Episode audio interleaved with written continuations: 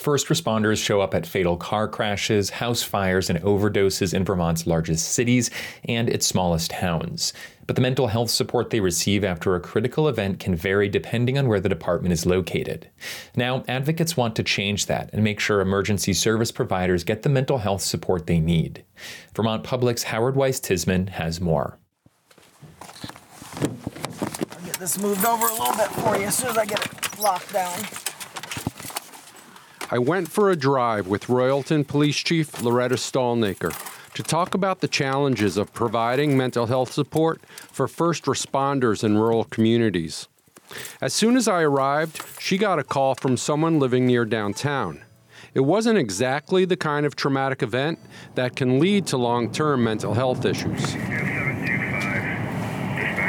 Why don't you tell me where we're going? Uh, so we're gonna go over to um, over here to North Windsor Street for a parking problem. Parking issues, traffic detail, disputes among neighbors. While a lot of the small town police work is routine, Stalnaker said there's growing recognition that any police officer, firefighter, or ambulance driver in any town in Vermont can face a situation that requires mental health support. As we drove around Royalton, she told me about a call, an accident on the railroad tracks that still haunts her. We had a, let's see, it still bothers me, a train incident a couple years ago. Sorry. And the young, the young man didn't see the train come. He's the same age as my children, so sorry about that. But anyway, so it still bothers me. But it's not just the critical calls that can cause burnout and stress. Stalnaker says in small towns, first responders often answer calls at the same home, trying to help neighbors struggling with addiction or domestic abuse. You know, and I think the challenge is for us as we see people, these recurring people, we see a lot of the same individuals all the time. Um, uh, I mean, it's hard to to know somebody's in pain, um, in harm's way, and not being able to help. It's frustrating to be for us not to have resources to help them, not to be able to help them. But it's it's sad and it's for us to to know that there are people out there that our hands are tied and we just don't have any resources to help them. A few years ago, the legislature set up the Emergency Service Provider Wellness Commission to take a look at whether first responders are receiving mental health support in both large and small communities across the state. Stalnaker, who's been working in law enforcement for almost 30 years, is a member of that commission. The Royalton Police Department has three full time officers to patrol this Windsor County town of just under 3,000 people. And she says in some small towns, it's the more senior chiefs and administrators that sometimes make it hard to address mental health issues among the officers. While in some of Vermont's larger communities, there are resources and a willingness to talk about mental health. All right, Good to go? good to go. Let's All jump right. right in. So let's, uh, I'm just gonna pass around some handouts here. Uh, On a recent afternoon, a small group of firefighters from the Burlington Fire Department took part in a wellness program. And start to sort your behaviors, things that you've done in these kinds of painful situations, and moving you toward who was. The Burlington Fire Department has been using insurance incentives to pay for its mental health services. But for the first time this year, the chief is asking for money in the budget to pay for mental health and wellness programs. Burlington Fire Department Captain Mark McDonough says it's a big step toward normalizing the discussion about mental health challenges of first responders.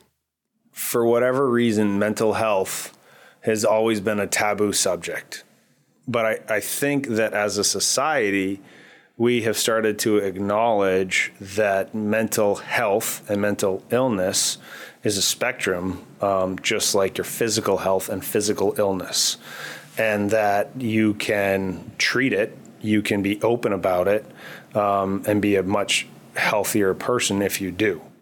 And while a large department like Burlington Fire can ask its taxpayers to support a wellness program, Stephanie Bush, who's with the Department of Health, says the state's smaller volunteer organizations are largely on their own. You know, smaller organizations, whether it's uh, a fire department, an EMS organization, if it's predominantly volunteer, which a lot of our workforce is, for some like some EMS agencies, it might just be a couple people that are in leadership and not have a dedicated person or or any kind of budget to be able to have someone who's focused on thinking about the mental health and wellness and physical wellness of like their volunteers. Bush chairs the Emergency Service Provider Wellness Commission and says the group's been using a federal grant to establish a statewide peer to peer support program.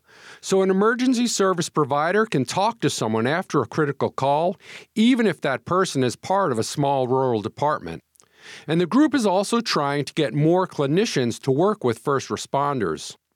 The federal grant runs out next year, and so Bush says the commission is trying to figure out how to keep its programs going.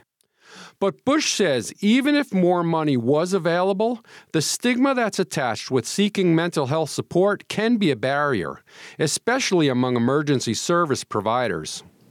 So, one of the things I would say in the past around first responders is um, a belief or thought of like, well, you knew you were signing up to go to bad car crashes, so um, like suck it up, like you know what you signed up for component, and I think that has, has led to stigma that has led to people not wanting to reach out for help, even if they are struggling with something because of that. Vicki Fielding used to work at Northfield Ambulance, and she's lately been volunteering at the Grand Isle Rescue Company. Fielding, who is 35, answered a critical call a few years back that's taking a long time to process. And she says folks her age are more open to talking about mental health. Society in a whole has kind of pushed mental health away. And I think that's changed a lot with the advent of social media. People going, Yeah, I'm having a difficult time right now and people connecting with that and being like it's wow it's okay for me to share with strangers or whatever.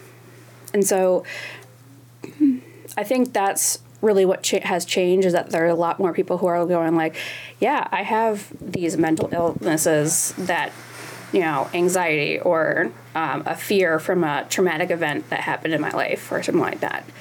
And people are able to go yeah no i I can relate to that. I've had something similar, and not exactly, obviously, because everybody's different and unique. But you know, we can lean on each other. You're you're stronger together than just alone. For Vermont Public, I'm Howard Weiss Tisman.